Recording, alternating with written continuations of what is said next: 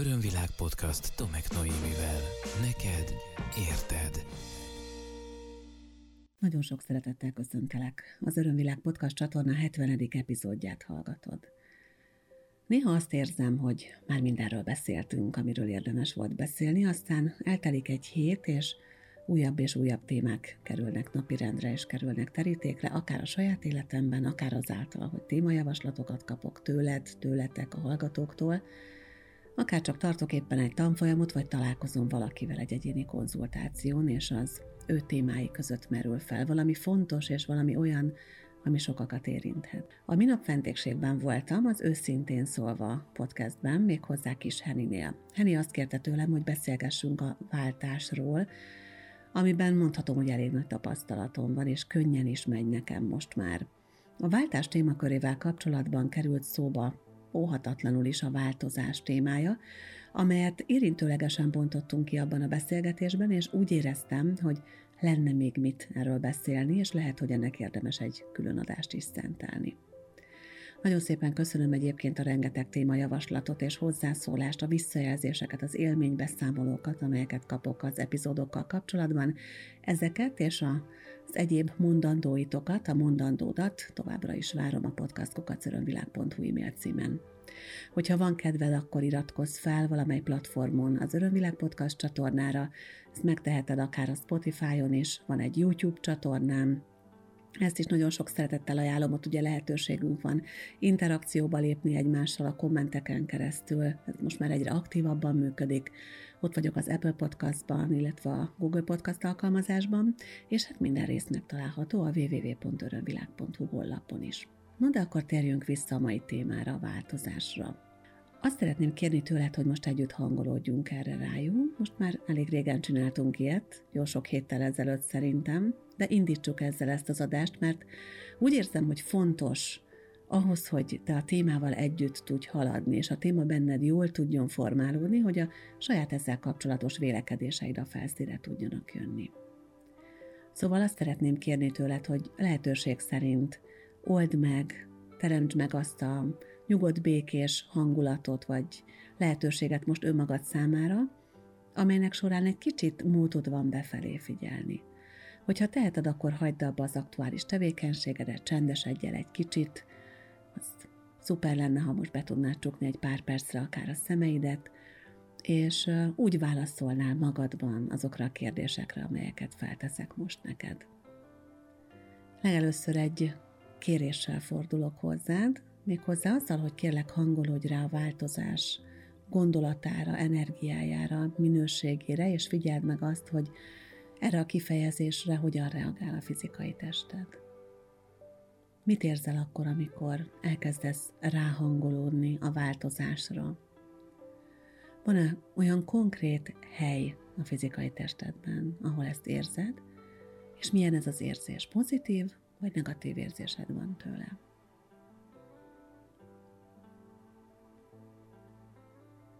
Mi volt a legutóbbi nagy változás az életedben?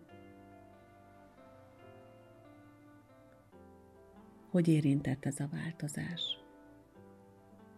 Ez azért volt, mert te így szándékoztad tenni, ezt te indítottad el tudatosan, vagy azért volt, mert rákényszerültél a körülmények által, vagy a körülmények rákényszerítettek arra, hogy így tégy.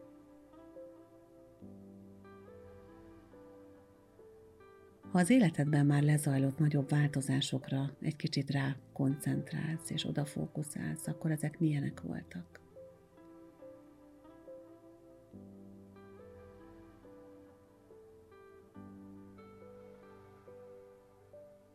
Mennyire vagy képes a változást könnyedén megengedni magadnak?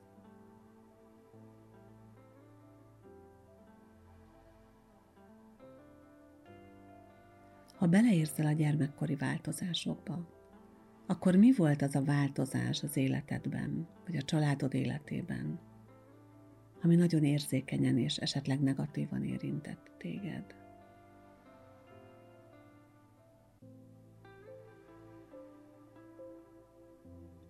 Mennyire ragaszkodsz az állandósághoz? Mennyire ragaszkodsz a megszokott dolgokhoz? És mennyire vagy képes befogadni az újat. Mi a helyzet például a környezetedben lévő tárgyakkal? Gyűjtögetsz inkább? Vagy engeded, hogy tovább menjenek, amikor neked már nincs rájuk szükséged?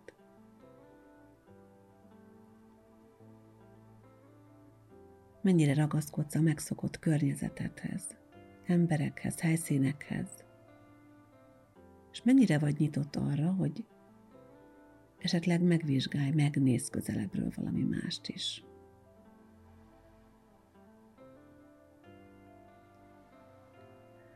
Köszönöm szépen, hogy egy kicsit ráhangolódtál ezzel a néhány kérdéssel és a kérdésre adott válaszaiddal a változás témájára. Az egyéni konzultációk egyik kiemelt témája az, amikor valami változik. Nagyon sokszor az egyéni klienseim azért keresnek meg engem, mert valami olyan változás előtt állnak, akár szeretnének változást, és ez inkább a ritkább egyébként, akár egy változás következik be kényszerszerűen az életükbe, ez a gyakoribb, amelyet egy kicsit nehezen élnek meg, vagy nagyon nehezen élnek meg. A változást az emberek nagyon nagyon-nagyon nehezen tudják venni, mert akkor úgy érzik, hogy valami, ami, ami biztonságot ad, valami, ami a megszokott kereteket adja, az felborul, és ami jön, ami új, azt pedig nem ismerjük. Talán még a podcast csatorna indulásakor a leges legelején a nézőpontváltás kapcsán, vagy ott az első néhány rész valamelyikében emlékeim szerint beszéltem érintőlegesen erről a témáról. És arról is, hogy ez egy elképesztő nagy illúzió, mert valójában a változás az egyetlen egy állandó minőség az életünkben.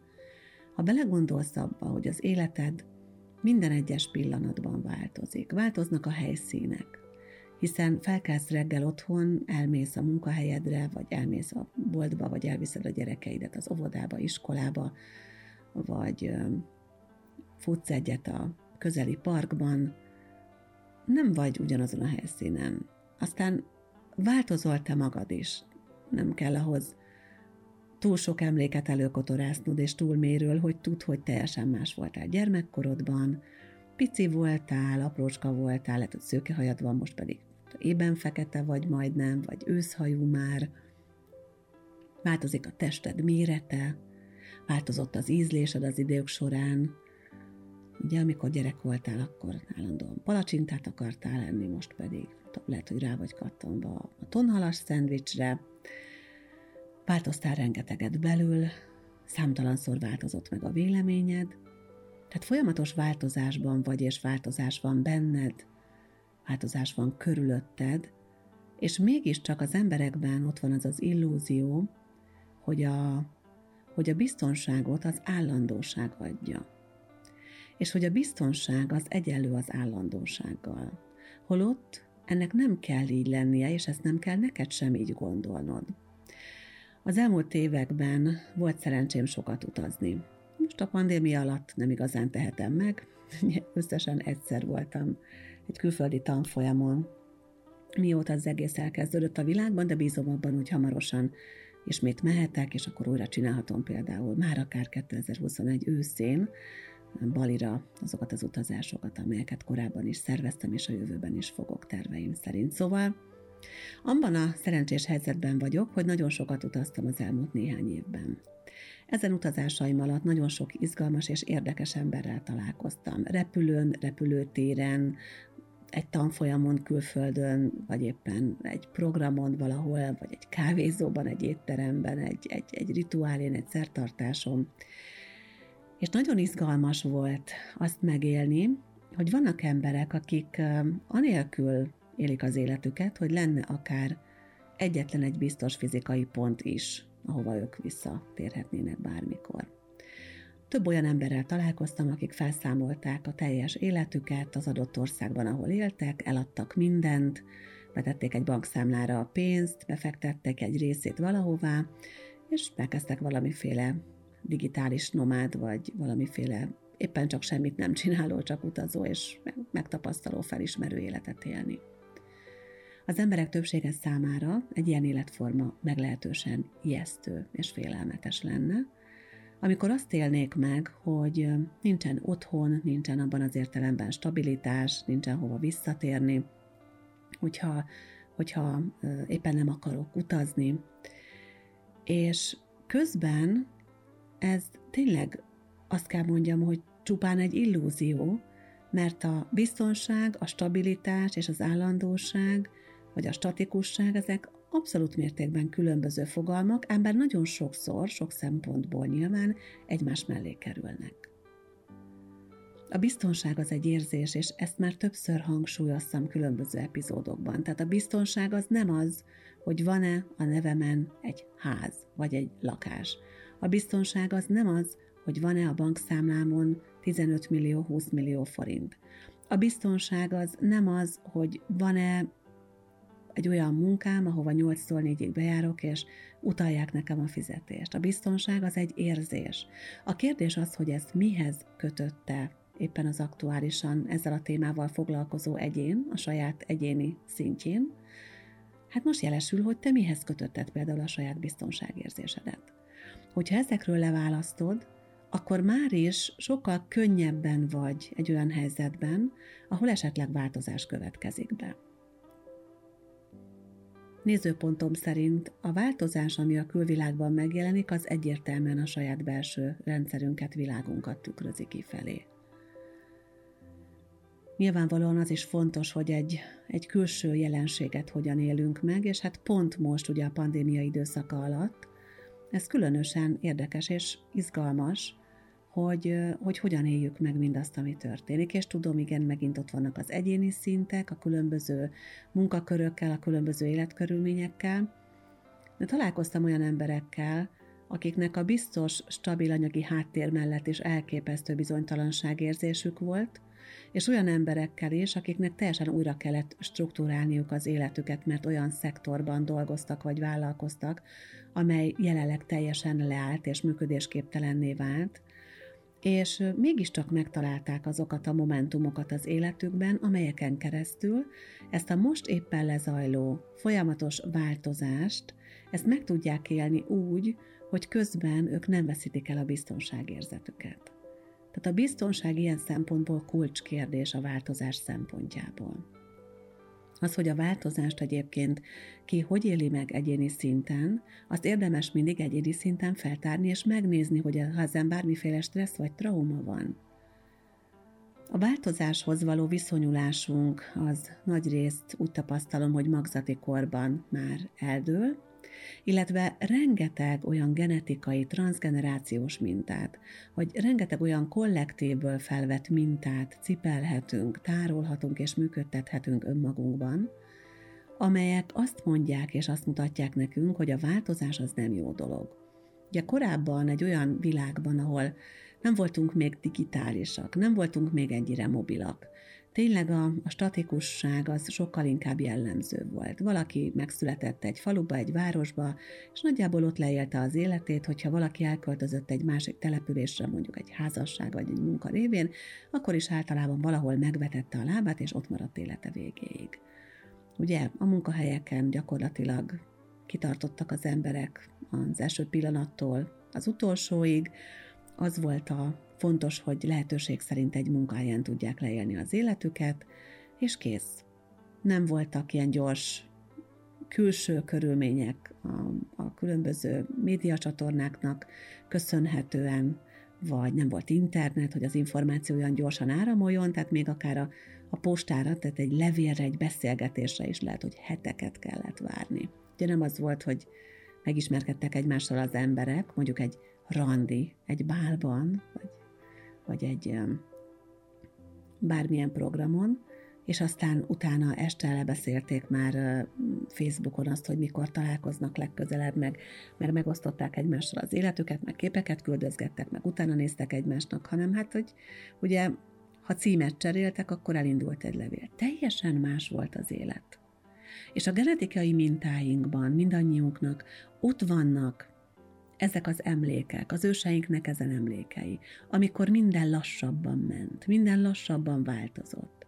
De közben mi már egy olyan kornak vagyunk, a gyermekei idézőjelben, vagy hát a felnőttjei, ahol a változás a szinte folyamatos, állandó és felgyorsult. Örömvilág podcast. Neked érted. A változáshoz lehet, hogy hozzá kell szoknunk lélekszinten, mert azok a minták, amelyek ezekből a családi transgenerációs programokból, mintázatokból jönnek nekünk, vagy azok, amik a kollektívben sok száz éven keresztül lerögzültek, azok teljesen mást mutattak még. És még a felszínen itt van bennünk a nyitottság, az újra, a képesség arra, hogy gyorsan adaptálódjunk újabb helyzetekhez, addig lehet, hogy a lényünk egy része ezt egyszerűen nem tudja lekövetni.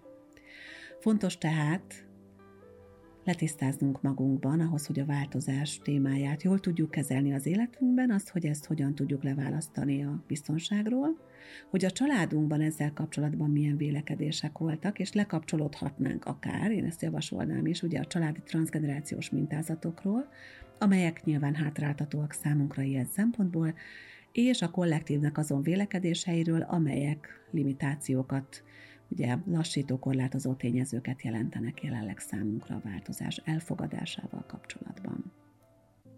Ahogy említettem félmondattal, a változáshoz fűződő viszonyunk jelentős részben, én legalábbis így tapasztalom, a magzati korban rögzül le. Ha minden igaz, erről már tettem az egyik adásban említést, a szülés, a megszületés élményében, hogyha valakinek nagyon komoly stresszt okoz a változás, és nagyon ragaszkodik ahhoz, hogy ne történjen semmi változás, mert az nagyon rosszul érinti őt, akkor érdemes csinálni egy ilyen egyéni születésélmény feldolgozást, egy ilyen áttekintést, egy kicsit újra struktúrálni, ugye ennek az időszaknak a nézőpontjait. A változás tehát nézőpontom szerint az, ami az emberekben belül zajlik, és kívül fizikai szinten megjelenik, tehát én a magam részéről nem hiszek abban, hogy kívülről külső kényszerítő tényezők áldozatai lehetünk, vagy, vagy azoknak ilyen alárendeltjei lehetünk, és mi csak egy dolgot tehetünk, meghagyjuk a fejünket, és megyünk a változásba. Azokkal történik ilyen, akikben ott van ez a mintázat, akikben ott van az a saját nézőpont, hogy mindig én húzom a rövidebbet, mindig mások mondják meg nekem, hogy mit kell tennem, Ugye ez gyökerezhet akár a gyermekkori élményekben, hogyha volt egy szigorú anyuka vagy apuka, hogyha volt esetleg egy olyan nagyobb testvér, akihez mindig igazodni kellett.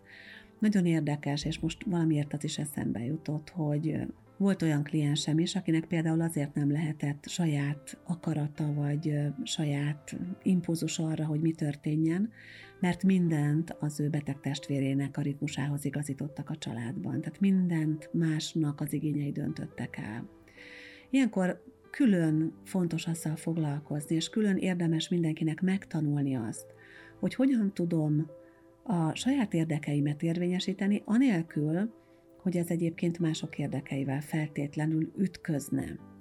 Értelemszerűen van, amikor az érdekek ütköznek, tehát egyáltalán nem gondolom, hogy mindig mindent ki lehet hozni az adott pillanatban nyertes-nyertes helyzetre. Ugye ez egy magasabb nézőpontból, hosszú időtávlatából, aztán hogy néz ki, ez egy teljesen más kérdés, de igen, vannak olyan helyzetek, amelyekben valaki nyertesnek, a másik meg vesztesnek érzi magát. Azonban rendkívül fontos az, hogy meg tudjuk engedni, hogy mi magunk legyünk a külső változásnak az indikátorai, és bízzunk önmagunkban annyira, hogy tudjuk, hogy erre képesek vagyunk, és hogy megérdemeljük, hogy a dolgok úgy alakuljanak, hogy azok nekünk a legmegfelelőbbek.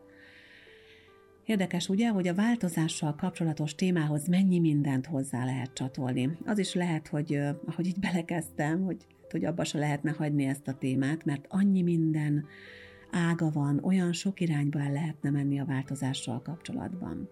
Szóval itt van ez a bizonyos megérdemlés kérdése. Nagyon sok embernek van önbizalom hiánya, nagyon sok ember gondolja azt magáról, hogy ő nem elég jó, hogy nem érdemli meg azt, hogy vele jó dolgok történjenek, és akik ezekkel a hitrendszerekkel élik az életüket, ők nyilvánvalóan nem is hisznek abban, hogy ők olyan emberek, akik változásokat generálhatnak a világban, és akik akár önmaguk számára is olyan külső pozitív körülményeket tudnak teremteni, előidézni, amelyek nem csak rájuk nézve, hanem másokra nézve is jók lehetnek. Sokkal inkább hiszik azt általában ezek az emberek, hogy az ő cselekedeteiknek az a célja, hogy másoknak jót tegyenek, az sokkal kevésbé, hogy önmaguknak is.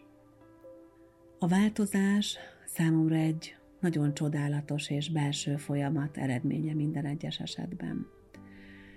Én azt gondolom és azt tapasztalom, hogy ha változást szeretnénk az életünkben, és legyen szó bármely életterületről, akkor forduljunk önmagunk irányába, forduljunk befelé.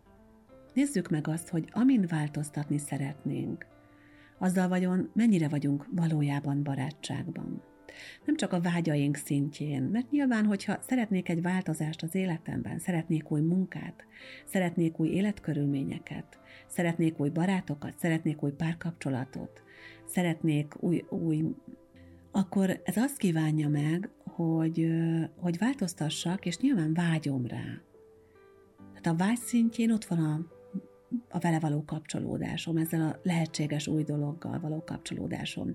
De ugye a tudattalan szintjén vannak azok a gátak, azok a korlátok, amelyek esetleg ezt valamilyen oknál fogva nem engedik meg. Ugye néhány héttel ezelőtt volt szó az önszabotásról, és akkor pont erről a témáról egy kicsit mélyebben is beszéltünk, szóval lehet az, hogy valamit valamiért nem merek, nem tudok megengedni magamnak, és az a gát az nem is valójában az én gátam, hanem a családomból hozott általános és tovább örökített minta, vagy valami, amit nagyon sokan gondoltak így, akár egy bizonyos konkrét történelmi korban, 100-200 évvel ezelőtt.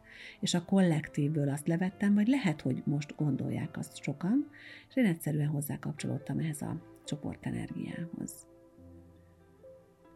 mindig relevánsak azok a kérdések, amelyeket már olyan sokszor mondtam, de azért mondom el mindig, mert valószínűleg nem minden podcast epizódot hallgat meg mindenki, és nem biztos, hogy mindig ugyanarra fókuszálsz, akkor sem, hogyha hallgatod a különböző részeket, szóval lehet, hogy most hallod először. Tehát kérdezd meg magadtól, hogy mi lenne a legrosszabb abban, ha megváltozna az életem. Mi lenne a legrosszabb abban, ha új munkahelyet találnék magamnak, és egy új munkahelyen kezdenék. Mi lenne a legrosszabb abban, ha megjelenne az a vágyott partner az életemben, akit már annyiszor elképzeltem, és az egyszer csak betoppan. Mi lenne a legrosszabb abban, ha én, én gazdag ember lennék, ami most esetleg nem vagyok ebben a pillanatban. Tehát ezeket a kérdéseket tedd fel, kérlek magadnak, és figyeld az automatikus választ. Ugye az jó tanácsként el szoktam mondani, és most is kihangsúlyozom, hogy akkor, amikor ezeket a kérdéseket felteszed magadnak, akkor kérlek csukott szemmel csináld ezt a folyamatot, mert nyitott szemmel jó eséllyel az elméd megpróbál keresni egy szuper kielégítő, nagyon jó és mindenki számára elfogadható választ, amikor viszont csukva van a szemed, akkor a, a mélyebb rétegeidből jönnek a válaszok, és ott van ugye a kutyállásva általában. Szóval kérdezd meg, hogy mi lenne a legrosszabb abban, ha, és azt is nézd meg, hogy mi a nyereséged abból, ha még nincs meg ez a változás az életedben. Néha megdöbbentően furcsa dolgok azok, amik akadályozhatnak egy változást. Mondok rá egy konkrét példát. Például, amikor valakinek az életében ott van mondjuk az, hogy, hogy új otthonba költözni, és megvan mondjuk akár még az anyagi forrása is rá és, és az van, hogy eddig kis lakásba szűken laktak a párjával, meg a két gyerekkel, és ott van a lehetőség, hogy mondjuk vegyenek a, a panel helyett önmaguknak egy családi házat, és mindenkinek legyen külön szobája, és legyen közös tér, és még vendégszoba is akár. És, és valami oknál fogva ezt a vágyott minőséget mégsem meri meglépni az illető, és felteszi magának azt a kérdést, hogy mi lenne a legrosszabb abban, hogyha ebből a szűkös panellakásból végre a tágas, csodálatosan szép napos otthonunkban, a házunkban élnénk, kényelmesen mindenki, akkor születhet egy olyan válasz, hogy ja, hát akkor a, a feleségem anyja állandóan ott lógna nálunk, és állandóan ott lenne, és én megőrülnék tőle. Ez konkrét példa egyébként. Tehát néha teljesen meglepő akadályai vannak annak, hogy valaki nem enged meg magának új dolgokat, változásokat. Örömvilág podcast Tomek Noémivel.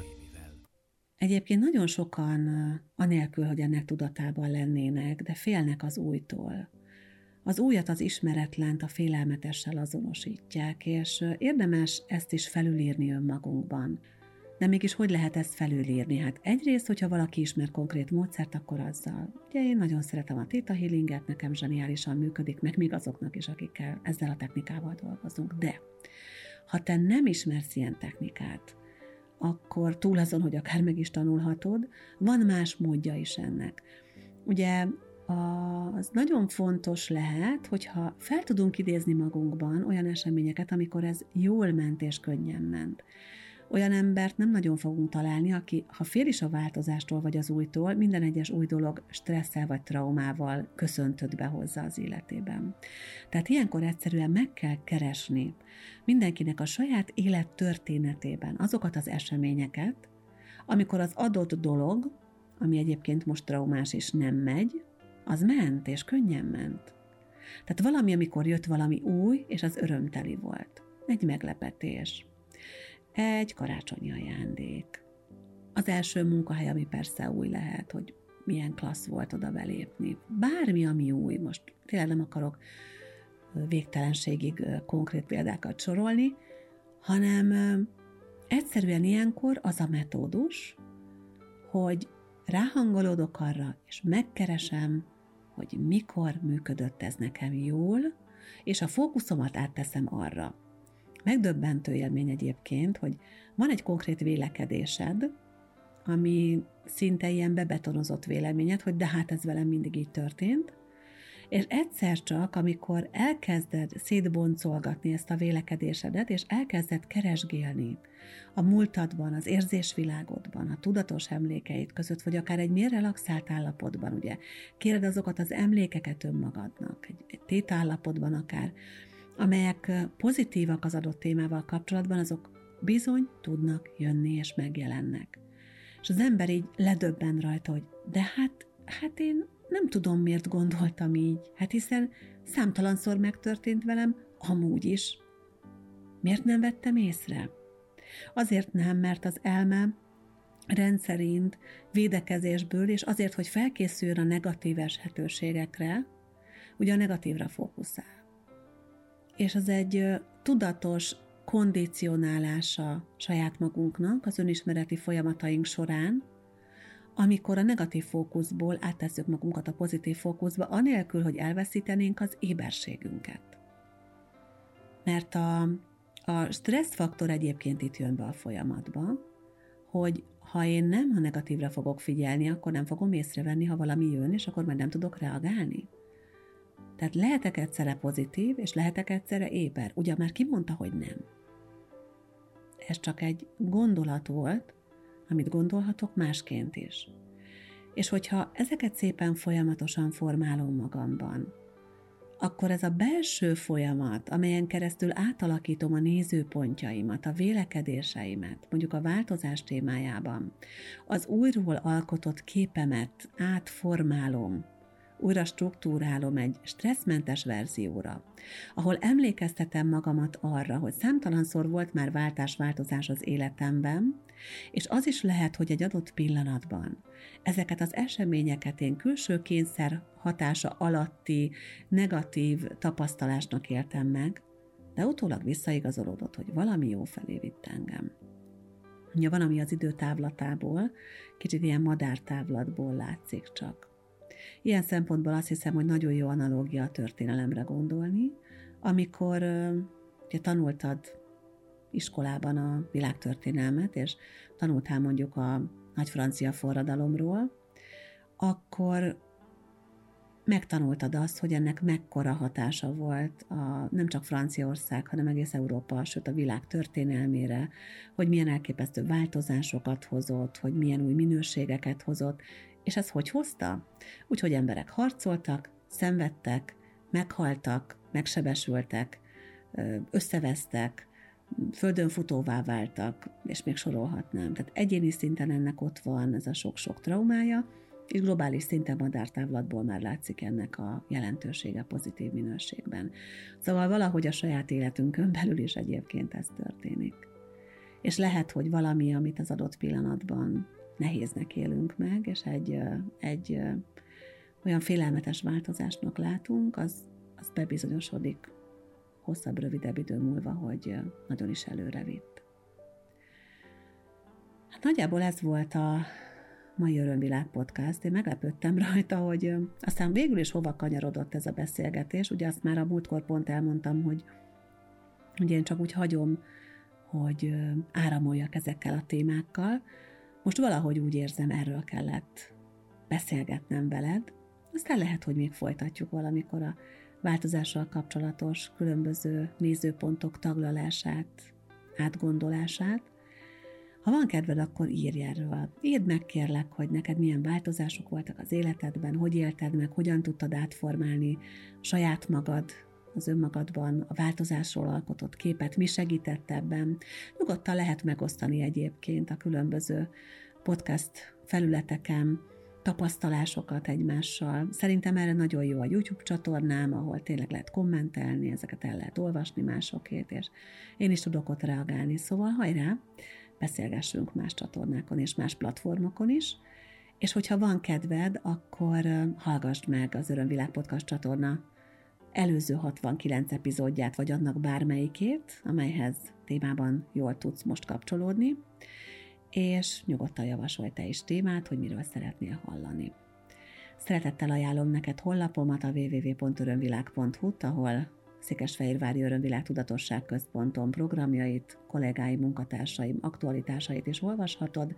Ott mindig tájékozódhatsz arról, hogy éppen milyen online vagy személyes programot tartok én is. Mindig tartok Theta Healing tanfolyamokat, meditációkat, különböző workshopokat online és személyesen is, ahogy ez lehetséges – és felhívom a figyelmed a napisegítő.hu honlapra is, amelyen megtalálod azt a 64 lapos kártyacsomagot, amelyet a saját napi segítődként tudsz használni, akkor, amikor úgy érzed, hogy egy kis iránymutatásra, néhány izgalmas nézőpontra van szükséged.